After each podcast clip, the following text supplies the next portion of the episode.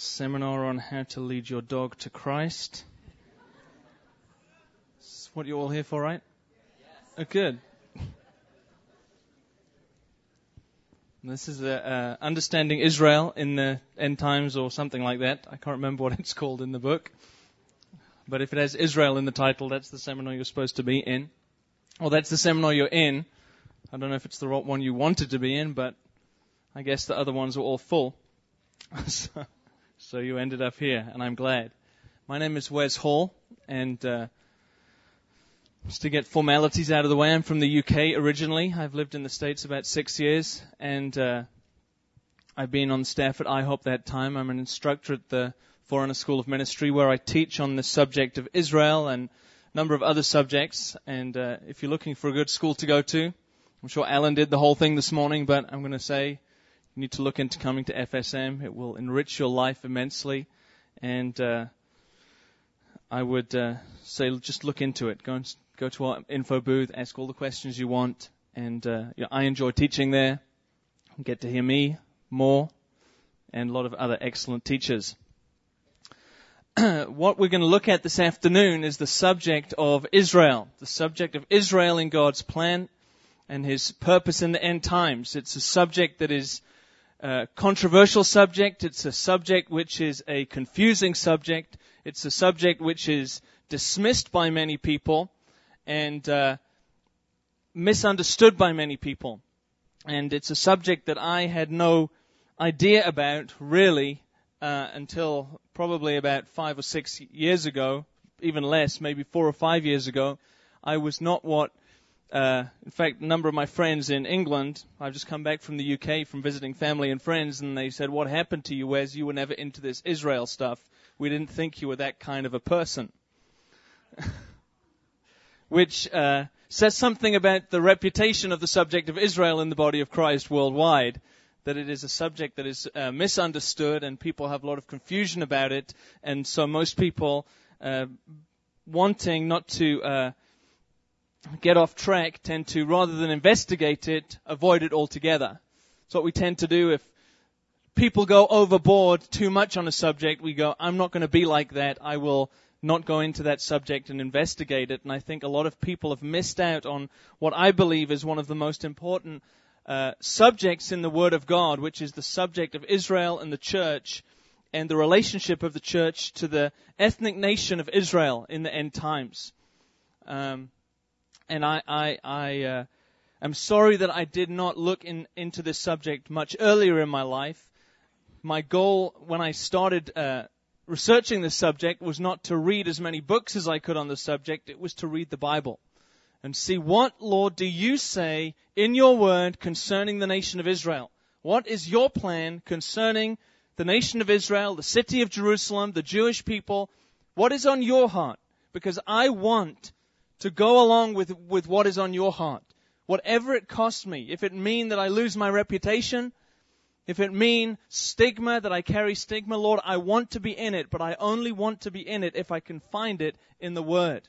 And uh, Mike and Alan and others have talked this uh, last couple of days a lot about understanding the Word of God. I think it's absolutely critical, not that we just follow blindly what other people say to us, but that we be like the Bereans who Paul visited after he'd been in Thessalonica, and they were commended as more noble than the Thessalonians because they gave themselves to a diligent study of the Word. They wanted to understand that what they were hearing could be found in the Word of God. And concerning the subject of Israel, my heart is that all of you, I mean, I can give you the briefest and barest overview of this subject this afternoon, is that each of you would go home and would study this subject out for yourselves and become convinced in your own heart of the importance of the bride of Christ, of the church of Jesus Christ standing with Israel in these last days. So I want to pray and, uh, and then we're going to look at this subject. Father, we love you. We love you in this place. Father, we thank you for your purposes concerning Israel. More than that, Lord, we thank you for your plan to fill the earth with your glory. And Lord, we thank you for the way in which the nation of Israel is connected to that grand purpose of yours to redeem the earth. Lord, I ask that you would give us insight and understanding into the role of Israel in your plan. Father, I ask that you would touch hearts and touch minds across this room this afternoon. That you would give us a spirit of revelation in the knowledge of the Jewish Messiah, Jesus Christ. And what burns on his heart for his brethren according to the flesh. And Father, that we would stand behind you, foursquare, as you seek and pursue those who pierce you in the land of Israel, as you seek and pursue them to bring them back into the family, that we would stand with you, that we would give you no rest for Zion's sake. And so, Father, I ask you to open your word to us this afternoon in this short time we have together. In Jesus' name, amen. Amen. Turn with me, if you would, to Isaiah chapter 62. Isaiah 62. Why should we give ourselves to understanding the subject of Israel?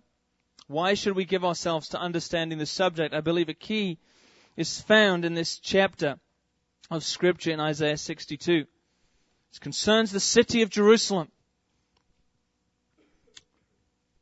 As quickly, Paul says about this subject of Israel in, in, uh, and the Jewish people in Romans 11. He says, Brethren, I do not desire that you be ignorant of this mystery. Now, Paul, in his writings to the various churches of Asia Minor and Europe, gave, gave us uh, insight into many mysteries of God's heart. The mystery of the resurrection, the mystery of heaven and earth coming together, the mystery of salvation and the new birth. But there is one mystery that he talks about and he says, brethren, do not be ignorant of this mystery. Do not be ignorant. There is a consequence if we are ignorant about the mystery of the place of Israel in God's plan. It is not something that we can afford to just say that is something for those whacked out people who like blowing shofars, wearing prayer shawls, and doing funny dances. Now, if you like doing that stuff, I love you. God bless you.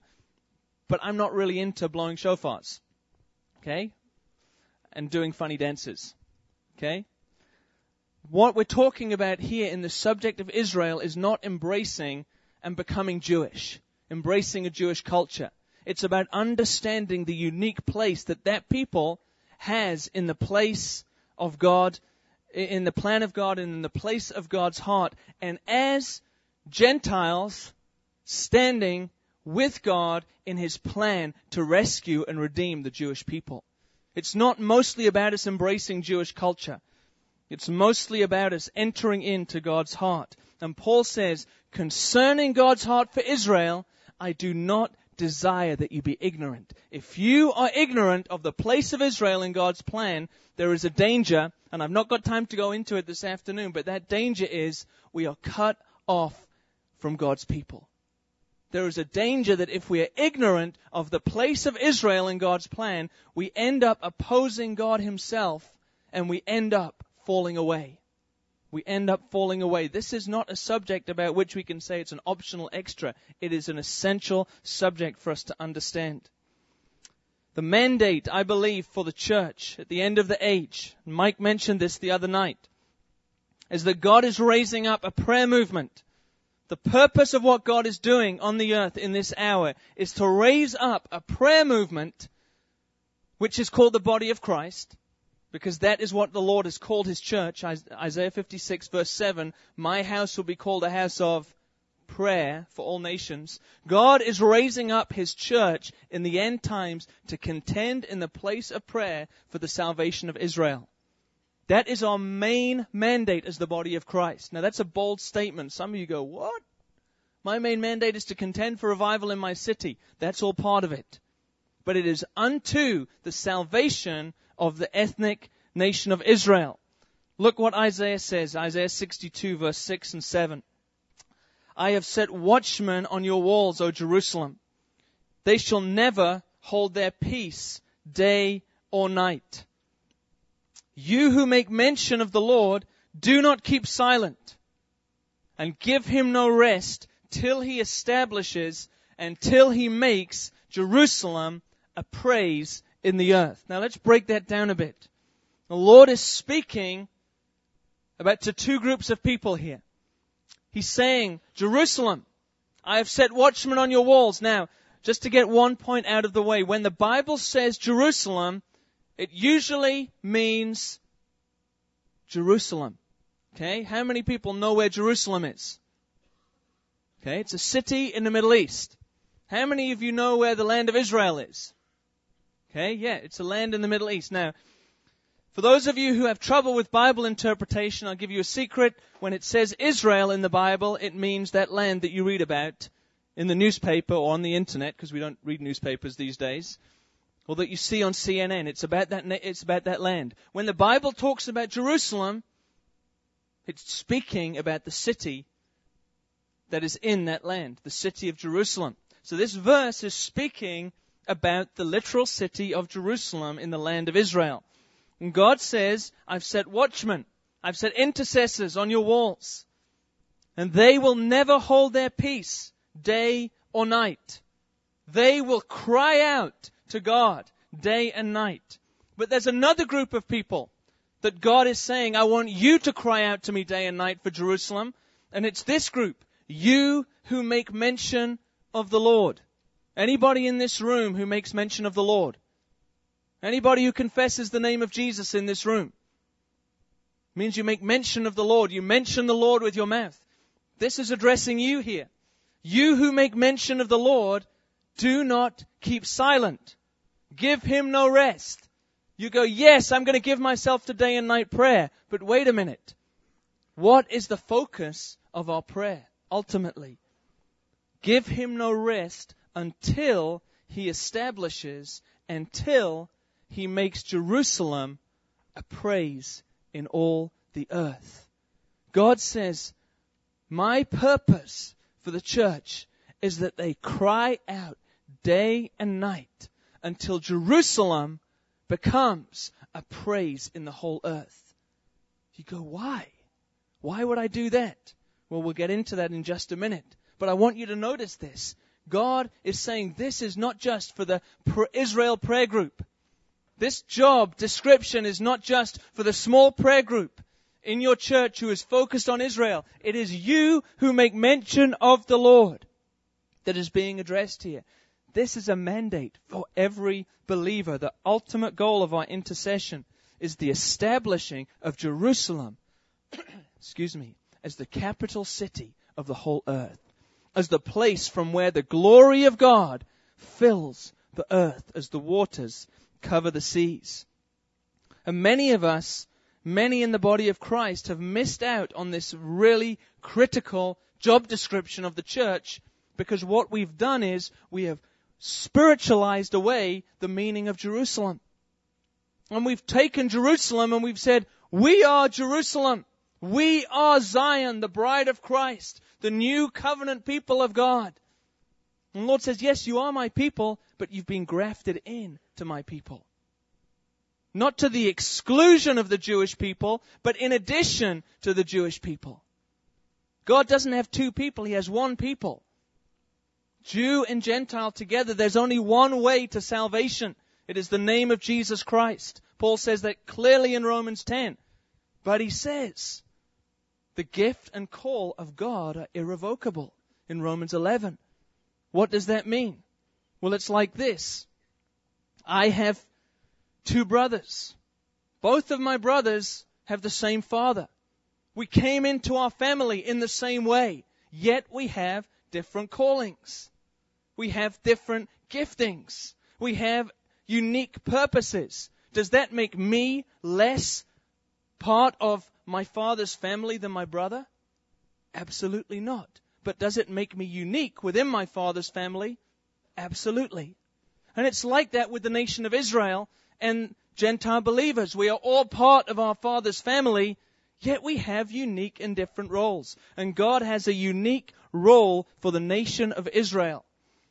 And he, he expresses it many, many times throughout the Bible. And if all we, an easy, an easy uh, lesson in how to interpret the Bible and how to find out where God speaks about it is simply this, where it says Israel, understand that it means Israel. where it says Jerusalem, understand that it means Jerusalem, and that will open your eyes in a whole new way to understanding many of the Old Testament promises. God says that He has great zeal for this land, for this people, for this city of Jerusalem. He says in, in, in the book of Zechariah twice, I have great zeal for Zion. I am burning with jealousy for this city, for this people, for this land. All of my attention is focused on it. Isaiah 62 and verse 1. The Lord says this, He says, For Zion's sake, I will not keep silent. Zion and Jerusalem, two names for the same place. There's a little bit more to it than that, but that's the basic gist of it. For Zion's sake, I will not keep silent. Everything that God says is for the sake of Zion. For Jerusalem's sake, I will not rest. What's he not doing if he's not resting? He is working. Everything that God does is for the sake of Jerusalem until her righteousness goes forth like a flaming torch and her righteousness is seen by the nations of the earth. God is focused on this nation of Israel and the city of Jerusalem like nothing else. Like nothing else. And why is that? Why is he focused on the salvation of Israel?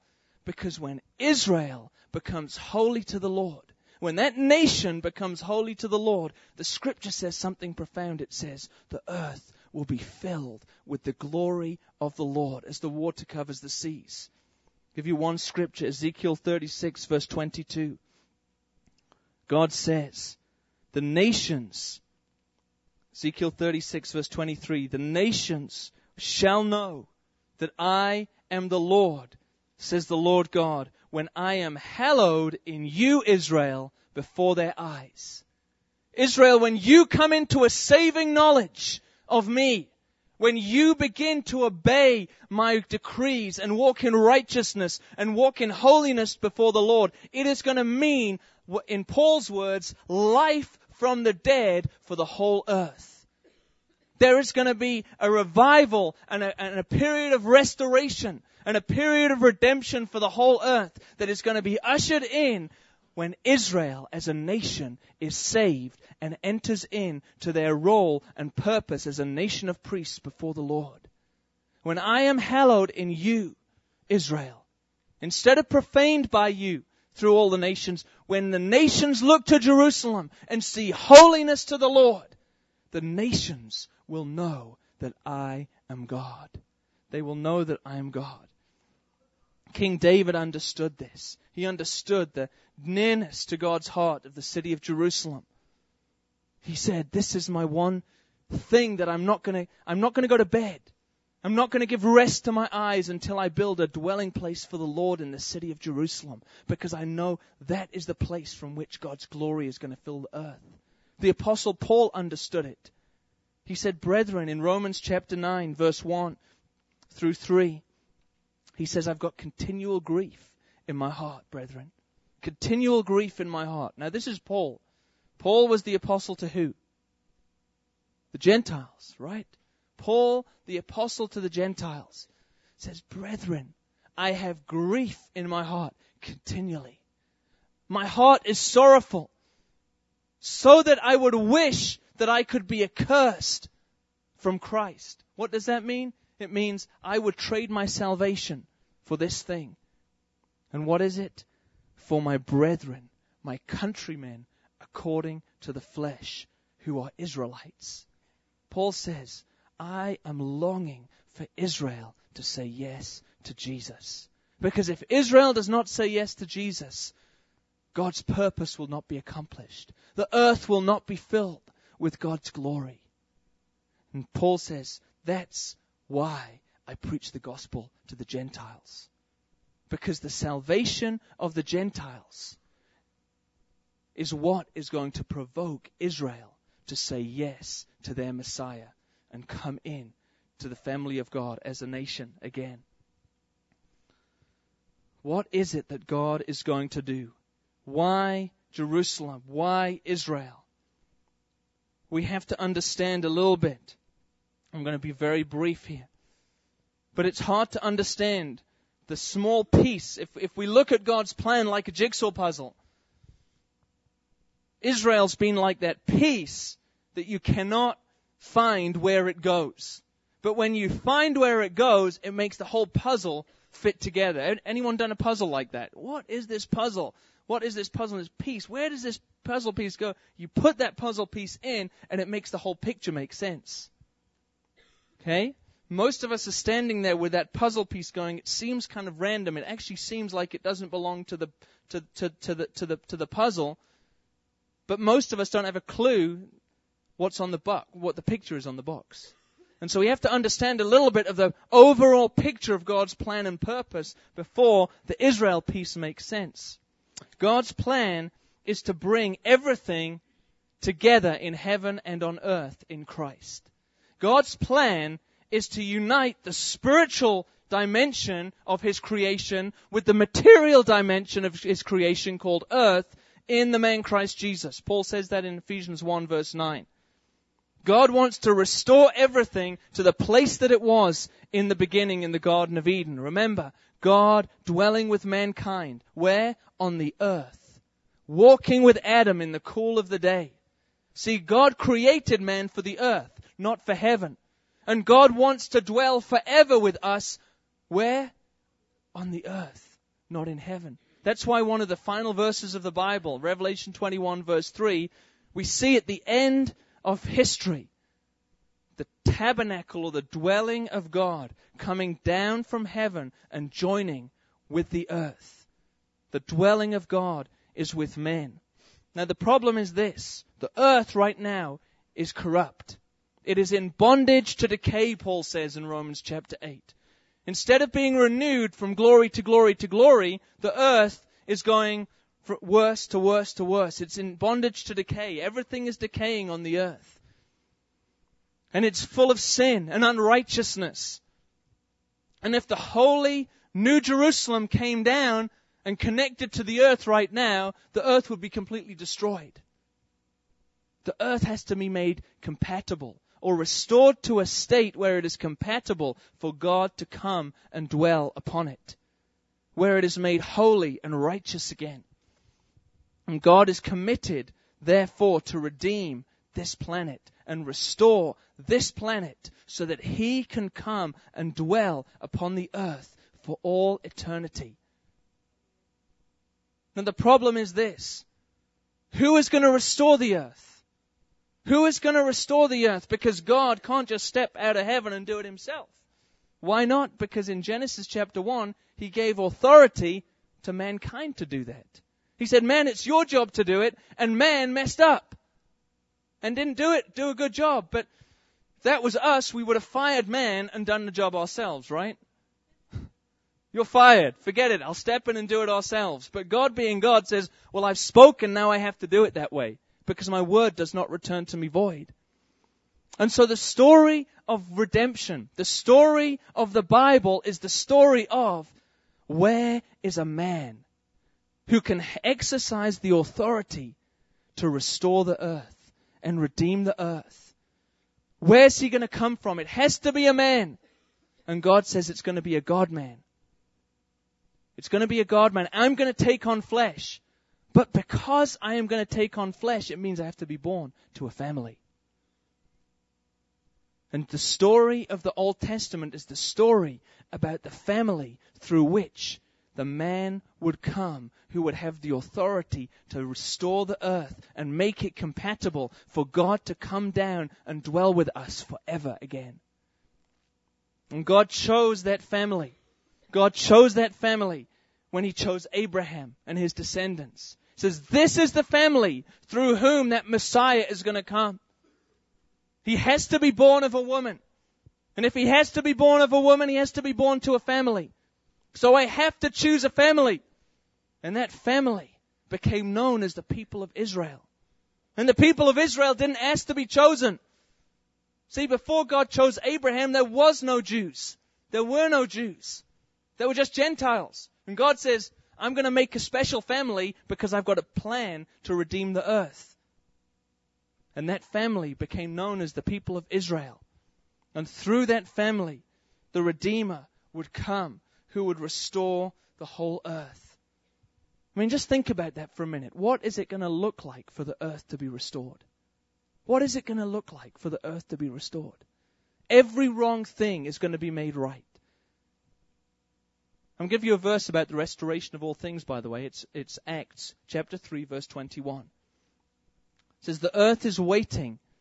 The earth is waiting for all things to be restored. The earth is waiting for Jesus to come again so that all things can be restored. That's a summary of that verse. God's plan is to restore all things.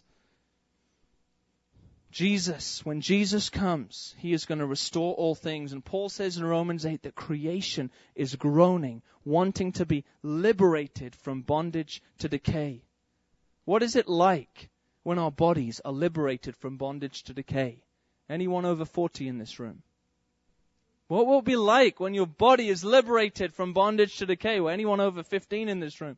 No, I mean, it means that your physical body goes from glory to glory to glory.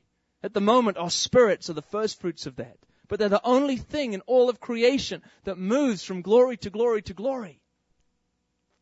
But the whole of creation, instead of going from bad to worse, which we think is normal, it's going to get better and better and better and better. Isn't that amazing? And we live so far below what God intended creation to look like. I mean, I held one of those vegetables that grew in Almolonga, Guatemala. Some of you seen the transformation videos, right? Those huge vegetables. I mean, I held a carrot that was literally that big. Because God touched the earth in that place and they started growing, growing enormous vegetables. When we look at those vegetables and go, they're unusual, they're abnormal size. God looks at the vegetables we eat and go, they are abnormal size. We live so far below normal. It's why all of us love movies like Superman. You know, I wish I could fly like that. X-ray vision. You think the vision that we have is what God intended us to ha- our eyes to function like? Or our hearing? Or the speed at which we walk? When Jesus comes back, He is going to restore all things. But anyway, the point is this. The story of the Bible. The story of the Bible is the story of God's plan to redeem the earth and the family that God would use to redeem the earth. God had to choose a family through whom to bring this Redeemer. And Jesus came as the son of David and there were numerous promises spoken over him that he would come as the son of David and he would sit on David's throne and rule over David's kingdom. And that was how he would restore the earth and of the increase of his government and peace there would be no end. Now if you think about God's plan to restore the earth, those verses make a lot more sense, right? He will sit on David's throne. Where was David's throne? Jerusalem. Good. Where was David's kingdom? Israel. Has Jesus sat on David's throne and ruled over David's kingdom yet? No. But he will. He will. And when he does, of the increase of his government and peace, there will be no end. Now, the problem is this. The problem is this. Jesus took back the authority to rule over the earth from Jerusalem as the son of David at the cross. And now it's like he's the president who's been elected but not yet inaugurated. You know, he's like, he has no power. He's not yet exercising his power.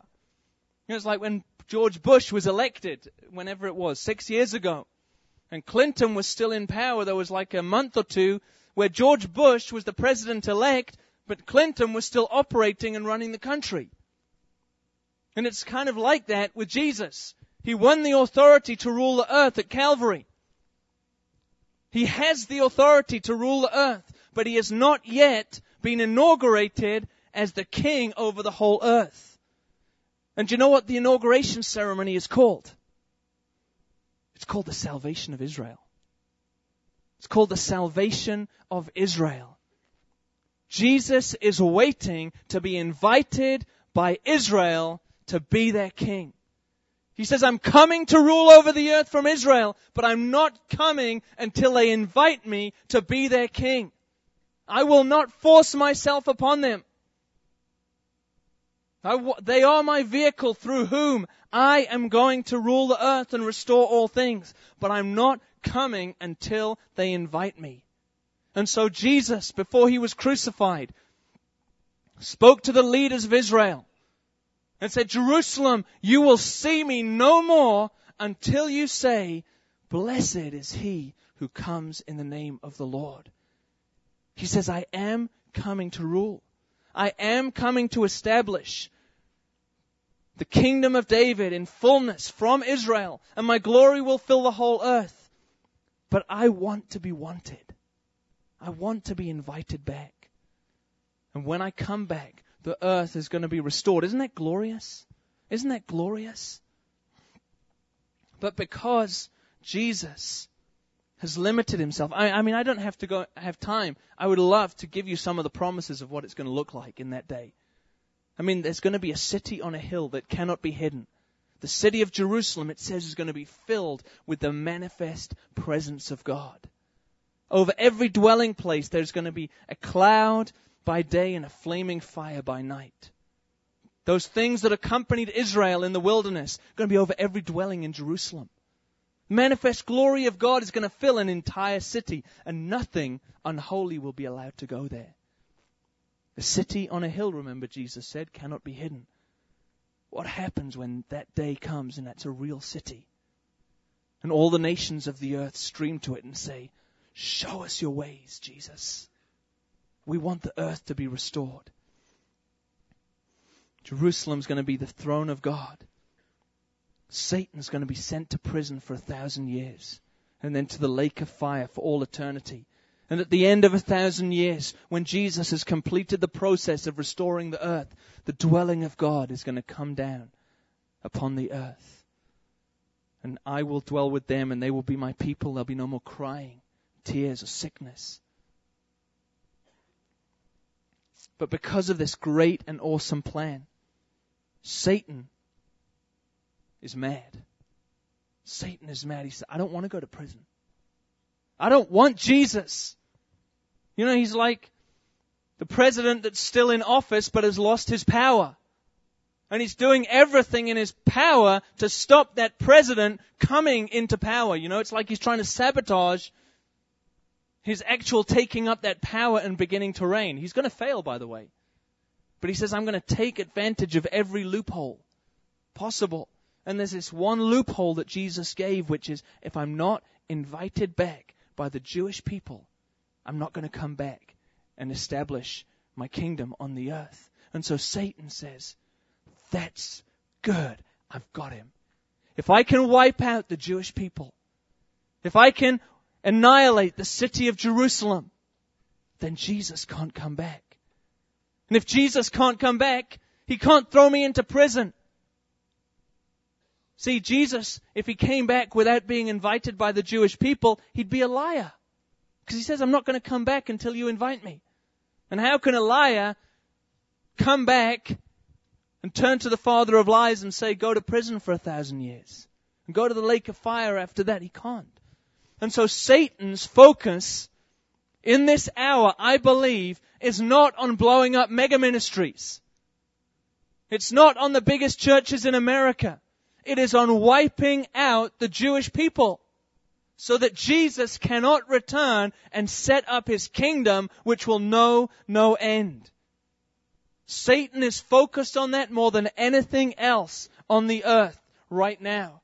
He says, I do not want to go to prison. I do not want to go to the lake of fire. If I can stop Jesus coming back, I will be safe. And I can stop Jesus coming back if I can wipe out the Jewish people. If I can stop them saying yes to Jesus. And so his strategy, well, number one, he understands the plan of God, which is, I'm going to provoke Israel through the church. I'm going to make the, the, the Gentiles are going to be the messengers to preach salvation to the Jews. And so what I'm going to do is I'm going to put animosity between the Jew and the Gentile. So that the Jews will hate the church I'm going to make them enemies of each other so that they will never hear the name of Jesus and never want to respond to the name of Jesus. And secondly, I will try directly to wipe them out. And so we had the Crusades. And we had the pogroms under, uh, in Eastern Europe in the 18th century. And we had the Inquisition in the Middle Ages. And we had the Holocaust of the 1930s and the 1940s. And we have growing anti-Semitism all across the earth, even in our hour of epidemic proportions, the anti-Semitism that is rising up across the earth. And it's going to culminate with every nation on the earth surrounding Jerusalem seeking to wipe out that city and destroy the Jewish people. Because Satan says, I don't want Jesus back. I don't want that man to come back and spoil my fun and take my authority away from me. And so trouble is coming Great trouble is coming to the nation of Israel. Great trouble. Many Jewish men and women will die in this great trouble. Many, many. It's called the time of Jacob's trouble. Jeremiah chapter 30 verse 7. But don't worry, God is in control. He's not going to allow that nation to be wiped out completely. And if Israel is God's vehicle through whom the earth is going to be redeemed, the church is God's vehicle through whom Israel is going to be saved. And that's where we come in, and that's why it is absolutely critical that we understand the place of Israel in God's plan. Because we are the vehicle to provoke them to jealousy so that they say yes to Jesus. And where does that start? That starts in the place of prayer. It starts in the place of prayer. Paul says in Romans 11:31, through the mercy shown you, Gentiles. Where he says this, first of all, he says, because they fell, they rejected me when I came the first time. Because they rejected me, you Gentiles received mercy. You received the blessing of being allowed into God's family. And through the mercy that you have been shown, they will receive mercy. In other words, the goal of your life, as Paul said, is to provoke those of natural Israel to jealousy that they would receive Jesus. So that he would return. So that all things might be made new. And it starts, I believe, in the place of prayer. See, Israel's acceptance of Jesus as their Messiah depends, Paul says in Romans 11, verse 11, they must be provoked to jealousy by the Gentile believers. They must be provoked to jealousy by the church. How do they get provoked to jealousy? By the church actually look, looking like Jesus. Not just speaking the name of Jesus. If we're going to provoke someone to jealousy, we actually have to offer something that is attractive. Now, I'm going to do this little story. I'm going to finish with this little story. I have two, two children, two small children, a little boy and a little girl. Jeremiah and Anna. Four and almost three. Now, imagine I had a big box of candy. Okay, you imagine that big box of candy. It's all just been Christmas. You know, I'm sure you all got a lot of candy. Maybe you've eaten it already. Imagine that big box of candy, Snickers and Milky Ways and Butterfingers and Reese's Pieces and you know whatever you you know Hershey's and all of that kind of good stuff that you love when you're about four years of age. Okay. And I say to my son Jeremiah, I've got this box of candy for you. And with this box of candy, you can have as much as you want, but there's going to be too much for you. You're going to share it with all your friends and your sister, and you're going to share it with everyone. But there's a condition. Condition is this. You have to tidy up your room. Because you've been playing with your toys and throwing your toys around and whatever, tidy up. And he says to me, no, I don't want to tidy up my room. I say, well, I want to give you this candy, but you got to tidy up. No, I'm not going to tidy up my room. Give me the, give me the, give me the candy. No, I say, you can't have the candy. So we're at a stalemate. But my purpose is decreed. I have designated that box of candy for my son. I said, It's yours, but you have to fulfill the condition. And I'm going to give it to him, whatever. I know he will tidy up his room. But I have a strategy for him to get that box. My strategy is this I take one candy bar out of that box. And I give it to my little girl who's two and a half. I say, Anna, this is pure chocolate and sugar. And I open it up halfway. In fact, I take the whole wrapper off so it will melt in her hand. The chocolate will run. I say, Anna, go and eat this candy bar right in front of your brother.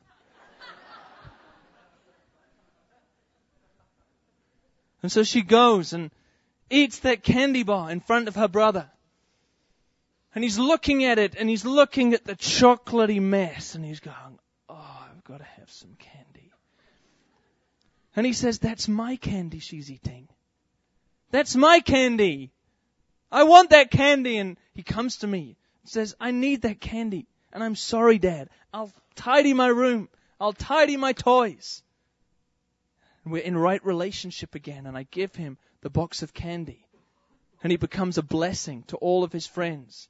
And he gets blessed himself in the process. But he was provoked to jealousy by watching his sister eat that one bar of candy. And it's like that's what God has for the church. He promised life from the dead to the whole earth. Life from the dead through the nation of Israel as Jesus ruling as king over Israel says, the earth will be restored. The earth will be blessed. The manifest presence of God will fill Israel. and Israel said, we don't want that. We don't want your way of salvation, Jesus. And so God took a bit of the Holy Spirit. Not, not, not the full amount that restored the whole earth, but the same quality of the Holy Spirit that He promised to Israel and He gave it to the church. And He says, live in the power of the Holy Spirit. Live in the power of the Holy Spirit in the face of Israel. Let them see you living righteously. Let them see you living in power and authority. Let them see you living in the love of God towards each other in the face of persecution. Let them see you living sacrificial lives of holiness, offerings to the poor. Let them see the Spirit of God within you. And here's what it's like. Here's what we've done. It would be like this if I gave the bar of candy to my daughter, and instead of eating it in front of my son, she put the bar of candy in the fridge and she got a stick of broccoli out. And she began chewing that stick of broccoli in front of my son. And my son just went, You're weird. oh, don't you love this broccoli? No. What are you doing? You're odd. Get away from me. You're strange. And so then she takes the broccoli and starts hitting him with the broccoli. So you're laughing, but that is the kind of witness that we have been to Israel. It has not provoked them to jealousy at all. We have not lived in the fullness of the Spirit. We've lived in the fullness of our own ideas and agendas of what God wants the church to look like. And Israel has not been impressed. And Israel has not been provoked. But God says, as you stand in the place of prayer for Israel, I am going to do something powerful. I am going to release the spirit of prophecy on the church. I am going to release a prophetic witness on the church. I encourage you to look at, at, at we're, we're out of time, but I encourage you to look at Isaiah 62, verse 1 through 7. And Joel chapter 2, verses uh, 28 and following. Verses 15 through 17, and then verses 28 and following. But we see an interesting dynamic. And it's this. As we, as the church gives itself as we give him no rest for the sake of Israel, for the sake of her salvation, God says, I will not rest. I will not be silent. God says, give him no rest until he does what he said he's going to do. Cry out to Him until He does what He promised for Jerusalem. What did God promise He would do? He would not be silent and He would not rest. In other words, in response to our prayers, God is going to speak. As we cry out for God to fulfill His plan and purpose for Israel, God is going to begin to speak. How does God speak? Through the church. It's called the spirit of prophecy. Spirit of prophecy is what? Revelation says. The testimony of Jesus. As we begin to stand in the place of prayer and say, let your kingdom come, Lord. Fulfill your promises concerning Jerusalem. God says, I will not be silent. I'm going to release my spirit upon the church. You want revival in your city? I'll give you revival, not for the sake of your city, but for the sake of my kingdom being established on the whole earth. Because I must have a witness that provokes Israel to jealousy so that they can cry out for their Messiah, so that Jesus can return, so that the earth can be filled with my glory. And it starts in the place of prayer. And it starts in the place of understanding. I am zealous for Zion with great zeal. I am burning with jealousy for Jerusalem. It's not just about, it's not about God preferring one nation above all the other nations. It's about God's desire to fill all the nations with His glory. He says, I've got a plan. It's to restore the whole earth. That's why when he chose Abraham, he says, Abraham, I'm choosing you. But this promise is not just to bring you blessing and prosperity. It's so that in you and through your descendants, all the families of the earth would be blessed. God's intention is to restore the earth. And his strategy is choosing an insignificant nation a dusty little city. Let's not get any illusions of grandeur. One day Jerusalem is going to be filled with the glory of God, but right now it is a dusty little city in the Middle East of no significance. But God says this through the prophet Zechariah She's the apple of my eye. She's the object of my affections. For Zion's sake, I will not keep silent. And God is raising up His church in this hour to stand with Him and give Him no rest until he establishes and until he makes Jerusalem a praise in all the earth. Amen. Let's stand.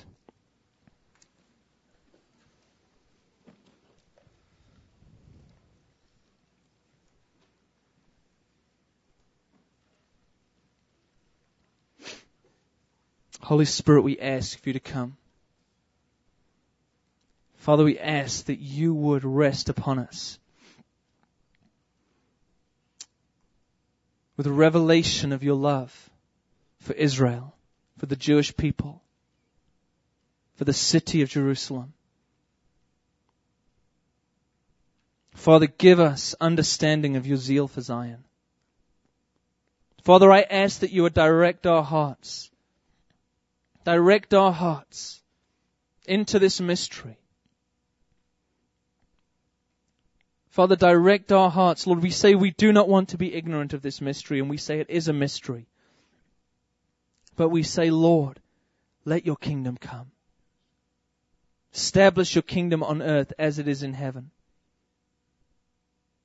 Give us understanding and revelation of your plans and your purpose concerning the nation of Israel. Lord, we want to be those who give you no rest